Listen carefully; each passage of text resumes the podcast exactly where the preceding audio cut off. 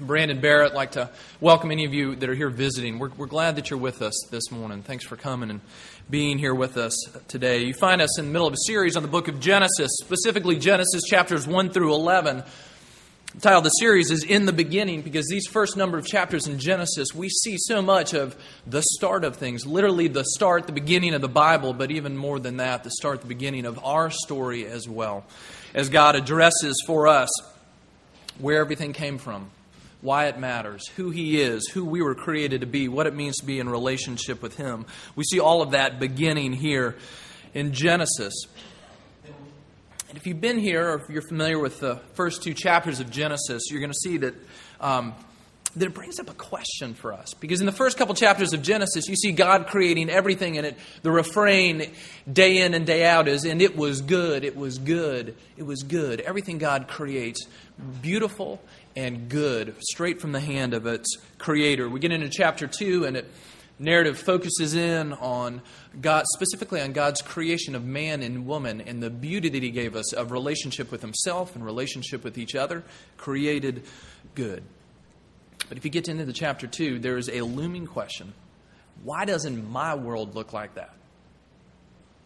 Maybe it's why doesn't my marriage look like that or my relationship with other people? Why doesn't my work seem good? Why doesn't why don't I look around and see God's goodness poured out everywhere the way Genesis 1 and 2 says that they are? Well, Genesis 3 answers that question for us. So let's pray and then we'll come to the text. Let's pray. Father, we come to you as always, people in need of your word speaking to us that you might show us what is true about our world, and about ourselves, and most importantly about you. That you might tell us what is good and true and right. That you might show us, even here in Genesis 3, what has gone so terribly wrong. And that you might point us to what you have done to come and fix the mess we find ourselves in. We look to you. Speak to us now by the power of your Spirit. And to the name of Jesus that we pray. Amen. Genesis chapter 3. Now the serpent was more crafty than any other beast of the field that the Lord God had made. He said to the woman, Did God actually say, You shall not eat of any tree in the garden? And the woman said to the serpent, We may eat of the fruit of the trees in the garden, but God said, You shall not eat of the fruit of the tree that's in the midst of the garden, neither shall you touch it, lest you die. But the serpent said to the woman, You will not surely die. For God knows that when you eat of it, your eyes will be opened and you will be like God, knowing good and evil. So when the woman saw the tree was good for food and that it was a delight to the eyes and that the tree was to be desired to make one wise, she took of its fruit and ate, and she also gave some of it to her husband who was with her. He ate. Then the eyes of both were opened. They knew that they were naked. And they sewed fig leaves together and made themselves loincloths.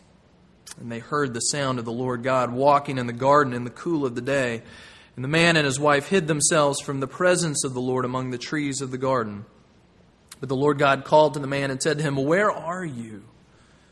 And he said, I heard the sound of you in the garden, and I was afraid, because I was naked, and I hid myself. And he said, Who told you that you were naked? Have you eaten of the tree of which I commanded you not to eat? The man said, The woman whom you gave to be with me, she gave me fruit from the tree, and I, and I ate. And then the Lord God said to the woman, What is this that you have done? The woman said, The serpent. The serpent deceived me, and I ate. And the Lord God said to the serpent, Because you have done this, cursed are you above all livestock and above all the beasts of the field. On your belly you shall go, and dust you shall eat all the days of your life. I will put enmity between you and the woman, and between your offspring and her offspring. He shall bruise your head, and you shall bruise his heel. To the woman he said, I will surely multiply your pain in childbearing. In pain you shall bring forth children. Your desire shall be for your husband, and he shall rule over you. And to Adam he said, Because you have listened to the voice of your wife, and have eaten of the tree of which I commanded you, you shall not eat of it. Cursed is the ground because of you. In pain you shall eat of it all the days of your life. Thorns and thistles it shall bring forth for you, and you shall eat the plants of the field. By the sweat of your face you shall eat bread till you return to the ground, for out of it you were taken, for you are dust, and to dust you shall return. The man called his wife's name Eve, because she was the mother of all living. The Lord God made for Adam and for his wife garments of skin and clothed them. Then the Lord God said, Behold, the man has become like one of us in knowing good and evil. Now, lest he reach out his hand and take also the tree of life and eat and live forever. Therefore, the Lord God sent him out from the Garden of Eden to work the ground from which he was taken. He drove out the man, and at the east of the Garden of Eden, he placed the cherubim and a flaming sword that turned every way to guard the way to the tree of life. You see, chapter 3 of Genesis tells us what has gone so terribly wrong. And it begins the story of the Bible that tells us what God is doing about it. Okay, so we see the story here in Genesis 3 in three acts. First, Act 1, the fall. Act 2, the curse. And Act 3, the promise. First, Act 1, the fall. We see this in verses 1 through 7. Chapter opens up abruptly with Now the serpent was more crafty than any other beast of the field that the Lord God had made, and he said to the woman, Okay, what in the world is going on? I mean, it, it opens up talking about this serpent, but then uh, he starts talking, right? What's going on? Uh, you know, once upon a time in a land far, far away, snakes could talk. Well, you see, the thing about it is, Eden, as it's presented to us, it's not Narnia. Okay? You don't have Mr. Beaver going out and talking to people. You really don't. It'd be easy to read this and think, well, I guess in the garden, you know, snakes talk. Uh, there are no talking animals in Genesis. And, you know, for all their naivete and their ancient uh, selves, the original readers of this text, the original hearers of this, would have known, you know what, in our world, snakes don't talk. What is going on here? Something is going on. Something serious and something different than Adam and Eve have experienced anywhere else. Something is speaking and it's speaking through a serpent here. As one commentator says, you know, we're, we, don't, we don't see the identity. We, the identity of this serpent is not named in Genesis 3. We're going to see how the Bible fleshes this out. But as one commentator says, even here, even now, in these first words, we see that there is some sort of dark power at work.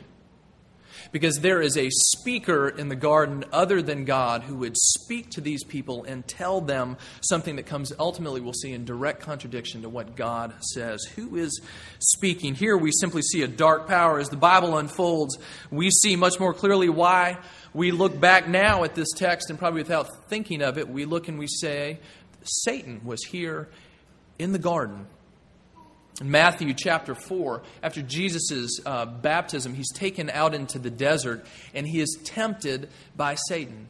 And where Adam and Eve fail, he succeeds, but same tempter. John chapter 8, when Jesus is speaking to some of the religious authorities who have fallen far from God, he says this You are of your father, the devil, and your will is to do your father's desires. He was a murderer from the beginning, and he has nothing to do with the truth. There's no truth in him. When he speaks, he speaks out of his own character, for he is a liar and the father of lies. What does he say? He was a murderer in the beginning. Looking back to Genesis chapter 3. And then we see this picture in the highly pictorial book of Revelation, chapter 12, this picture of God finally defeating his enemies and his greatest enemies. It says this And the great dragon was thrown down, that ancient serpent who is called the devil and Satan, the deceiver of the whole world, is at work here in Genesis chapter 3. This is no Aesop's fable. Rather, we have Satan, the father of lies, talking through a serpent, using it to invade Eden and to tempt Eve and Adam, God's people. Okay, so it opens up, and here we see the tempter who steps into the garden. And then we see something of the power of the temptation. You notice how terse this whole account is. It goes straight to the heart of what happens. Satan appears in the form of this serpent, and he begins to speak to the woman. And he has two speeches. First speech, we see of Satan that he is the craftiest of animals, and he speaks to her and says this did God actually say? Did God actually say? Now, two things are going on here. One is that he, if you go back into chapter 2 and then later in chapter 3, you'll see the serpent is changing the level of discourse here. If you go back in chapter 2, every time God is referred to, he's called the Lord God. It's when you look in your Bibles and you see Lord in capital letters. It is a translation of the Hebrew word Yahweh. It was the personal name of God, the covenant name of God, the name of God by which he came to his people and said, Not only am I God who's out there, I am your God. I am the God who is for you. And that's way he's referred to all the way through chapter 2. And then in this stark contrast, verse 1 and 2 of chapter 3, Satan appears, the serpent appears, and he said, Did God, generic term, you know, the generic creator God, not your covenant God. Not, he doesn't want Adam and Eve to think, remember God, the one who loves you. Remember God, the one who's made promises to you. Remember God, the one who's brought you into relationship. He says, no, God, you know, God who's out there.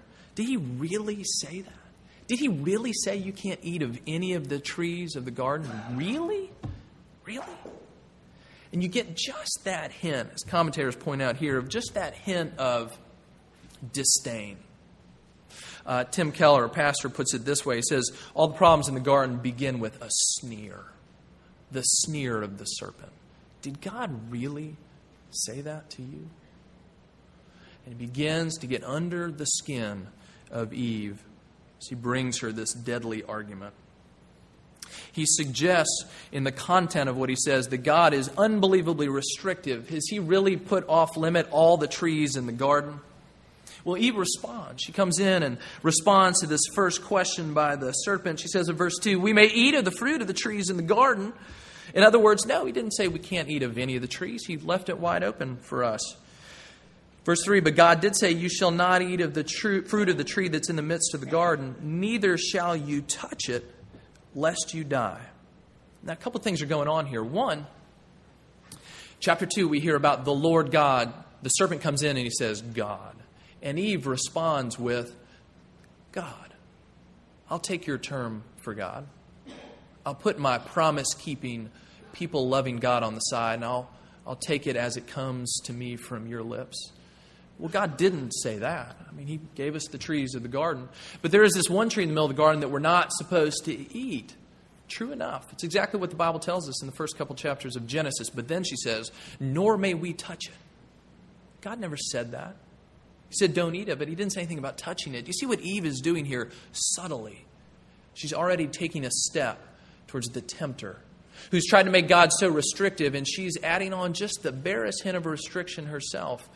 God not only did He say, don't eat it, He also told us we can't even touch it, which was not true. Well, Satan, the serpent, comes back in with his second speech You will not surely die. Now he comes and shows his cards directly contradicting God's words. If you go back to chapter 2, verses 16 and 17, it's where God says, puts the tree of the knowledge of good and evil in the middle of the garden. He says, Do not eat of it. The day in which you eat of it, you will die. And Satan says, You will not surely die. He directly contradicts God's word, his truthfulness, and then he goes on to bring into question God's goodness. He says, God knows that the day you take of it, you will become like him, knowing good and evil. In other words, Eve, don't you see? Don't you see? God is holding back on you. You're not going to die. You're going to be like Him, and that's the last thing He wants. All in this fruit, Eve, right here. Then we look back to this chapter and maybe think, you know, what's the big deal? It's a piece of fruit, right? It's a piece of fruit. That everything goes wrong here in this chapter for them and for everyone since then because of a piece of fruit. I mean, come on. It's not like God had said to Adam and Eve, the one thing you're not supposed to do is just don't murder. He says, don't take that fruit over there and don't take a bite. But you see, that's really the point. It wasn't this, uh, what we would consider an outrageous sin. It's not something like murder. What does he say? I'm going to take something small that is in and of itself inconsequential, and I'm going to put the weight of a moral choice on this. Are you willing to obey me in the very smallest of things? When I put you in paradise in the midst of all the plenty you could imagine, can you obey me here when there's just one thing, when there's just one thing that I tell you you may not take? It's a piece of fruit, but it is so much more. What's at stake here is the truthfulness of God. Is He a God who speaks truth to us? Can we, and further, can we trust Him? Is He trustworthy? Does He really want what's best for us? Or, as the serpent is suggesting as Eve begins to buy it, is He holding out on us? Is there more for us that God could give us but won't? God says, I am your God. I tell the truth. You can trust me. I love you. I want what's best for you. The best for you is the only thing I want. And the serpent comes in and says, No. He's holding out. And this lies at the heart of all temptation and all sin for us too. That's the second part of his, his speech, and that's all the serpent says. All this that comes out of this speech, three sentences long. That's all he has to say. And Eve owns it. She's been faced with this choice whose voice will I listen to? Who will I trust? Who is speaking words of truth to me? Who will I follow? She thinks back to what God has told her and she turns away from it. Verse 6, it says this to us So when the woman saw that the tree was good for food, that it was a delight to the eye, that the, and that the tree was to be desired to make one wise, she took of its fruit and ate. She also gave some to her husband who was with her, and he ate. She takes her eyes off the goodness of God, the bounty of all that He has given her in the garden, and she questions the truthfulness of what He said. She disbelieves the trustworthiness of God. She locks her eyes, as we so often do, not on the goodness and bounty of God, what God has given us, but on the one thing that He has said, You, you can't take this. You can't have this. Will you follow me in this? Eve owns the temptation that comes her way. She steps into it. And we come to own it as well. This really is the story of why the world is trapped in sin. This is a story of why things went wrong. This is a story of where there was a great break in creation and everything changed after that. Adam and Eve standing in our place, making a choice ultimately for us, representing us. And when they fell, we fell too. It's really about that.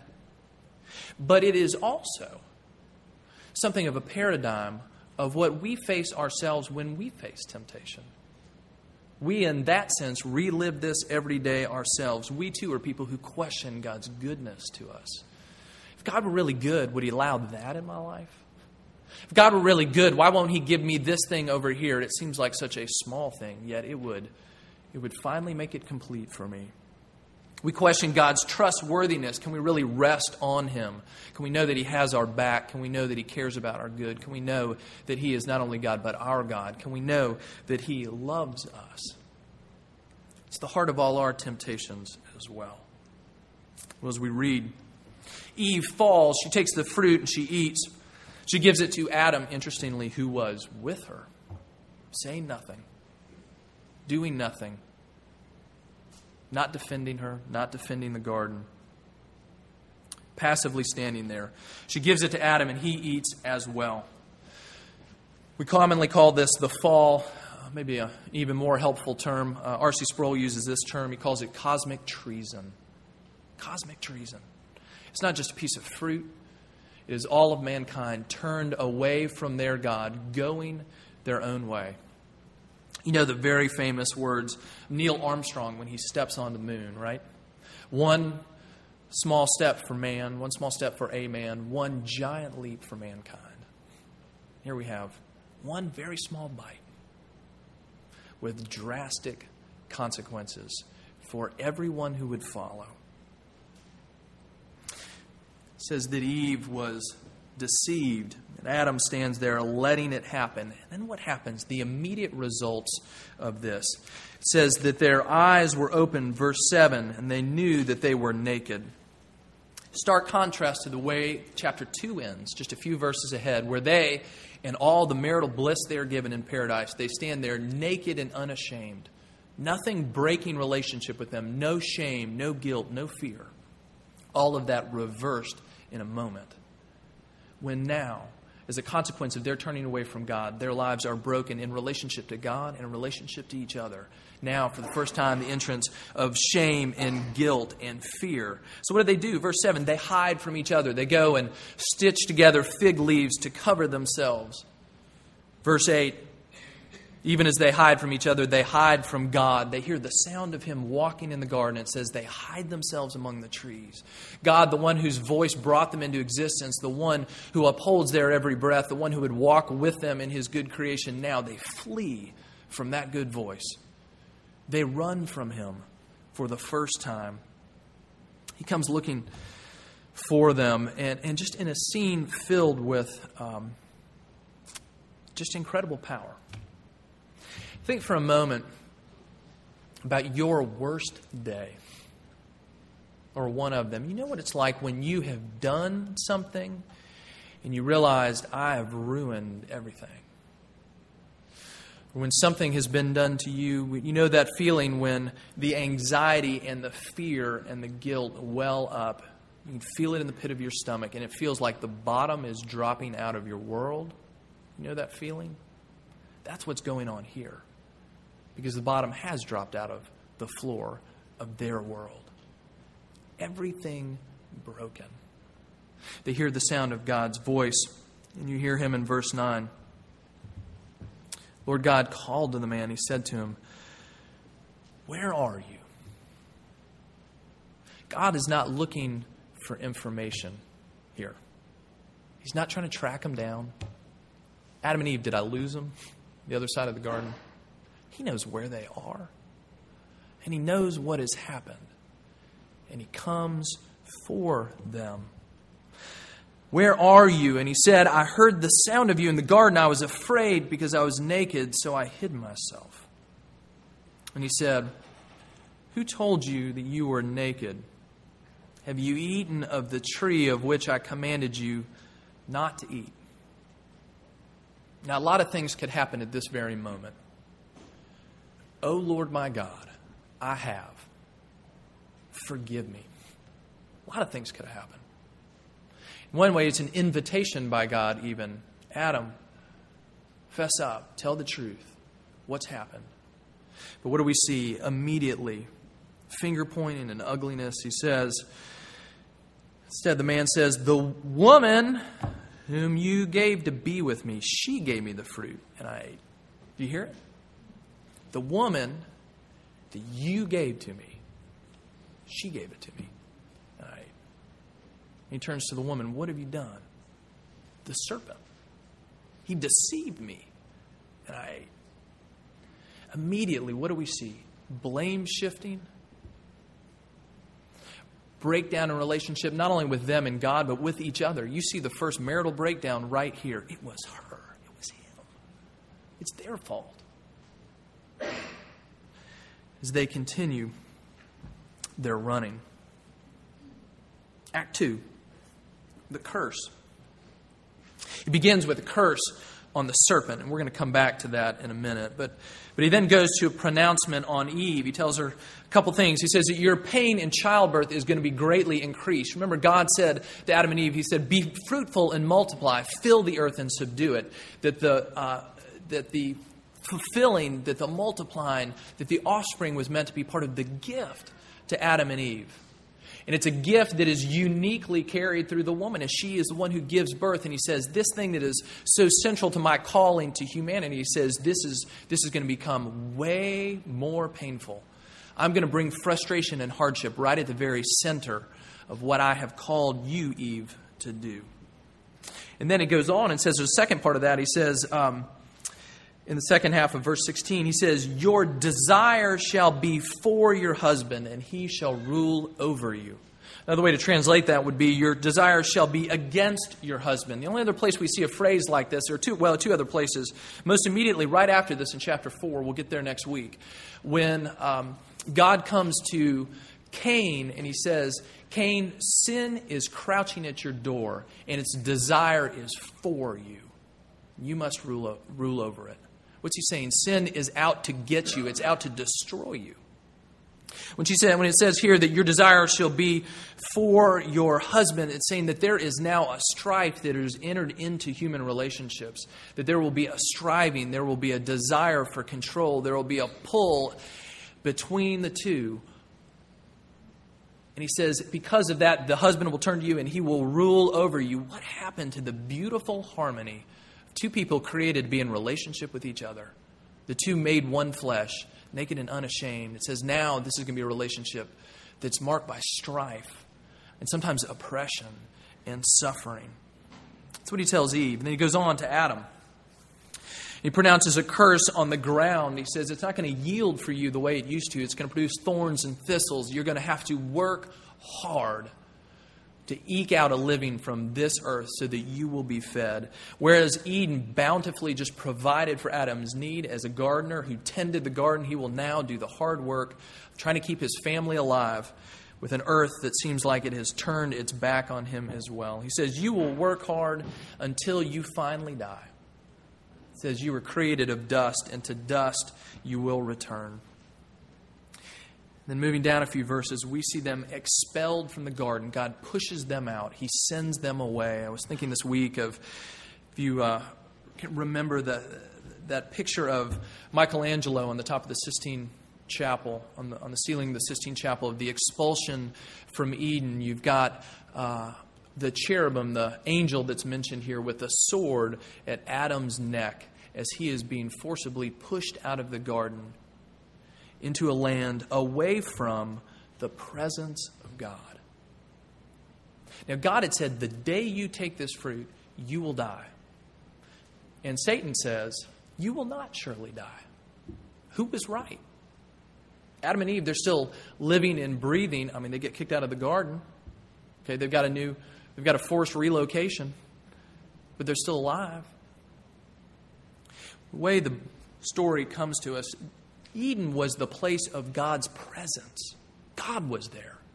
And when He kicks them out of Eden, that day they die, spiritually die, cut off from their God, the worst kind of death, and one that one day ultimately will spin out an actual physical death. To dust you will return. But from that very day, a break in their relationship with God, death that goes to the very core. It happens there. And that's what this picture of being kicked out of Eden, what really lies behind it. People under a curse the same life we find ourselves in now. That's not the end of the story. There's an Act 3, and it's the promise. Now, put yourself in God's shoes just for a minute. You are the creator. You're the one who makes the world. You are the one who makes people in your image to be in relationship with you. And then this happens. What would you do? I mean, really. Game over. Right? This is it.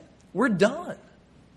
When I was a kid, and uh, I can remember in elementary school, in art class, we used to, we used to make a lot of uh, clay statues. Remember doing this as a kid? And make a clay statue. What happens if your clay statue just, it just doesn't look right? It just doesn't turn out the way you want it? What do you do? Do over. We'll start over, right? God doesn't do that. Now, maybe, just you can imagine this, maybe things go wrong. But what if things went wrong on the first day? All God's done at that point is created light and dark. Didn't turn out the way I wanted. Okay, maybe we can start over here. Day two, he separates the waters. Day three, he starts to he starts to make dry land. Could you stop then? Maybe. He starts to make animals and fish and birds. The stakes are getting higher. Could you stop then? Start over? Maybe. But what happens on day six? He creates man and woman in his image. He says, I'm putting my stamp on them that they might be in relationship with me. And you see, the stakes have become so much higher. What's he going to do now? He would be fully justified in doing exactly what we do with the clay and throwing it all away, but he is unwilling to. He won't do it. He won't let him go. Instead, he pursues him. We see it when he steps in the garden and says, Where are you? What have you done? Inviting repentance even there. We see it even right above in the section on the curse. We call it the curse, but if you notice, if you read carefully, the only things that receive the direct word of curse are two things the serpent, which we're getting to, and the ground. Adam and Eve are not said to be cursed. God has not utterly and finally cut them off, He is leaving a door open. Well, we do. We get to the curse on the serpent. Let's look back at that, where we see the promise beginning to be made clear. Verse 14 The Lord God said to the serpent, Because you've done this, cursed are you above all the livestock, above all the beasts of the field. On your belly you shall go, dust you shall eat all the days of your life. I will put enmity between you and the woman, between your offspring and her offspring. He shall bruise your head, and you shall bruise his heel. First thing he says, you shall eat dust. Okay, the, they didn't think serpents really ate dirt. It was a picture, even in the Bible, of utter humiliation and defeat, one we use too. They will eat dust. He says he will put enmity between the offspring of the woman and the offspring of the serpent. And he comes to this, he says, You shall, he shall bruise your head, and you shall bruise his, his heel.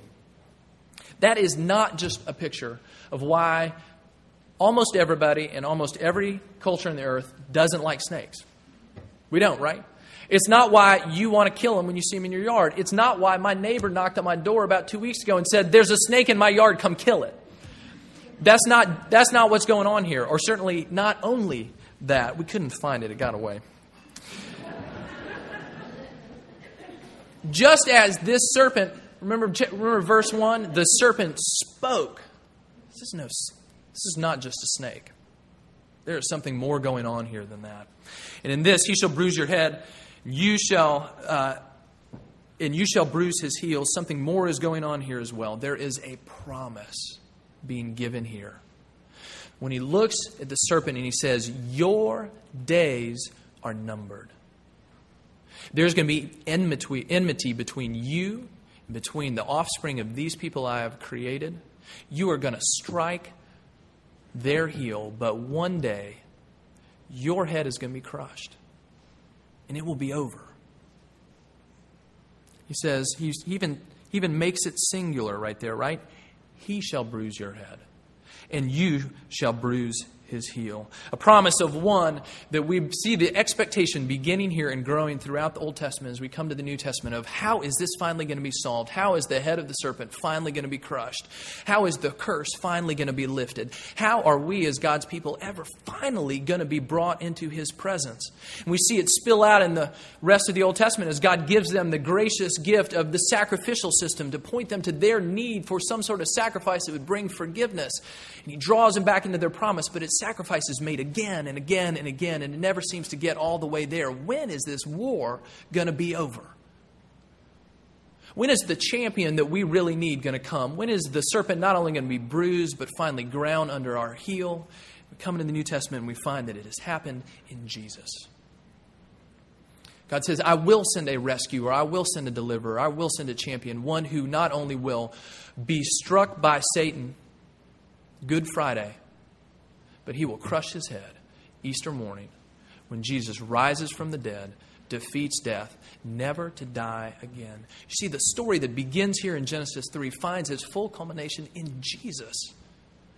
Jesus comes to be the one we need to bring this kind of restoration from this kind of fall that affects all of us. He comes, brings forgiveness and healing through his shed blood, through his body broken on a tree and we taste that even now, if you're in a relationship with Jesus, you taste that even now, His forgiveness poured out on you today.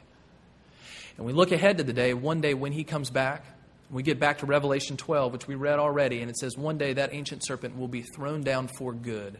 His back has been broken even now at the cross, and one day he will be thrown into the pit. He says it will be fully and finally over. God has won the victory in principle in Jesus, and He's coming to do the mop up operation. He's coming back. He is coming back for us, His people.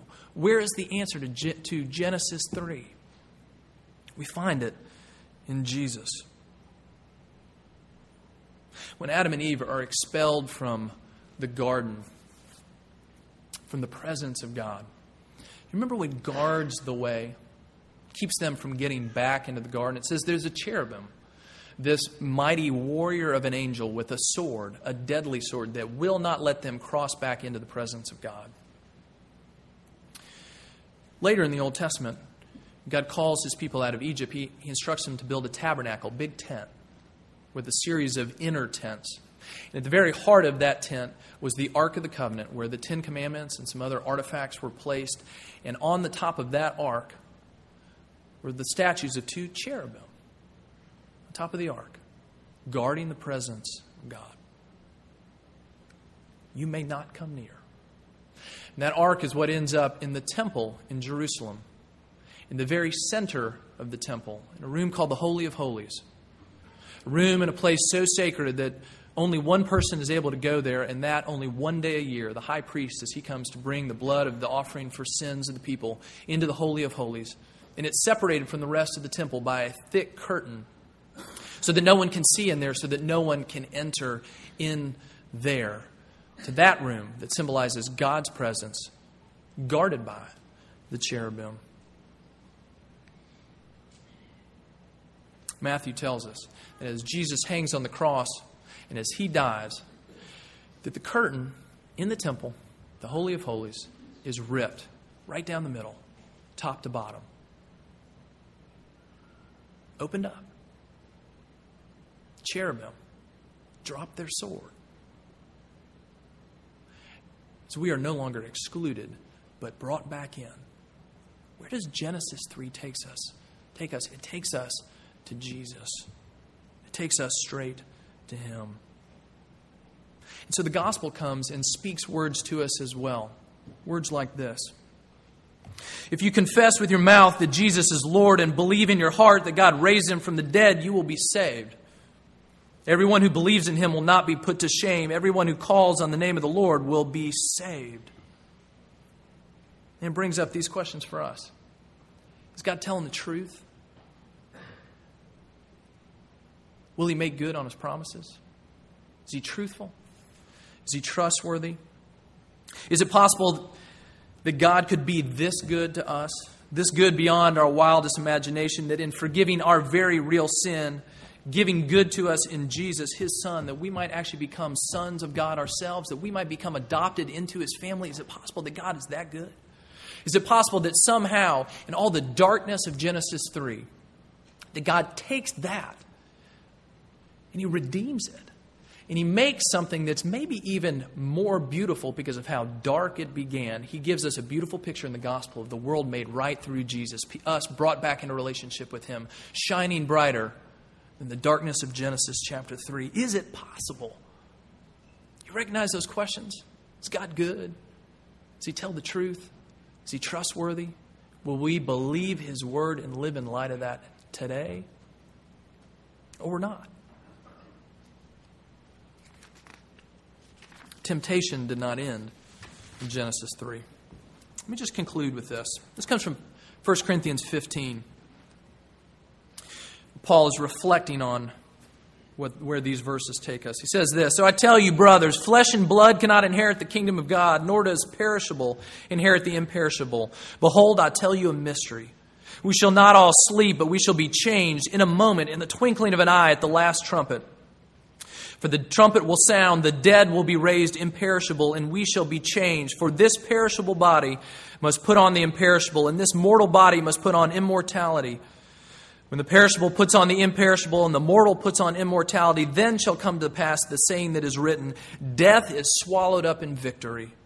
O death, where is your, where is your victory? O death, where is your sting? The sting of death is sin, and the power of sin is the law, but thanks be to God who gives us victory through our Lord Jesus Christ. Genesis 3 is not the end of the story there is cause for us to rejoice. The promise of the gospel offered to us, to you. Will we listen to it even today? Will we listen to it again, even today? Let's pray.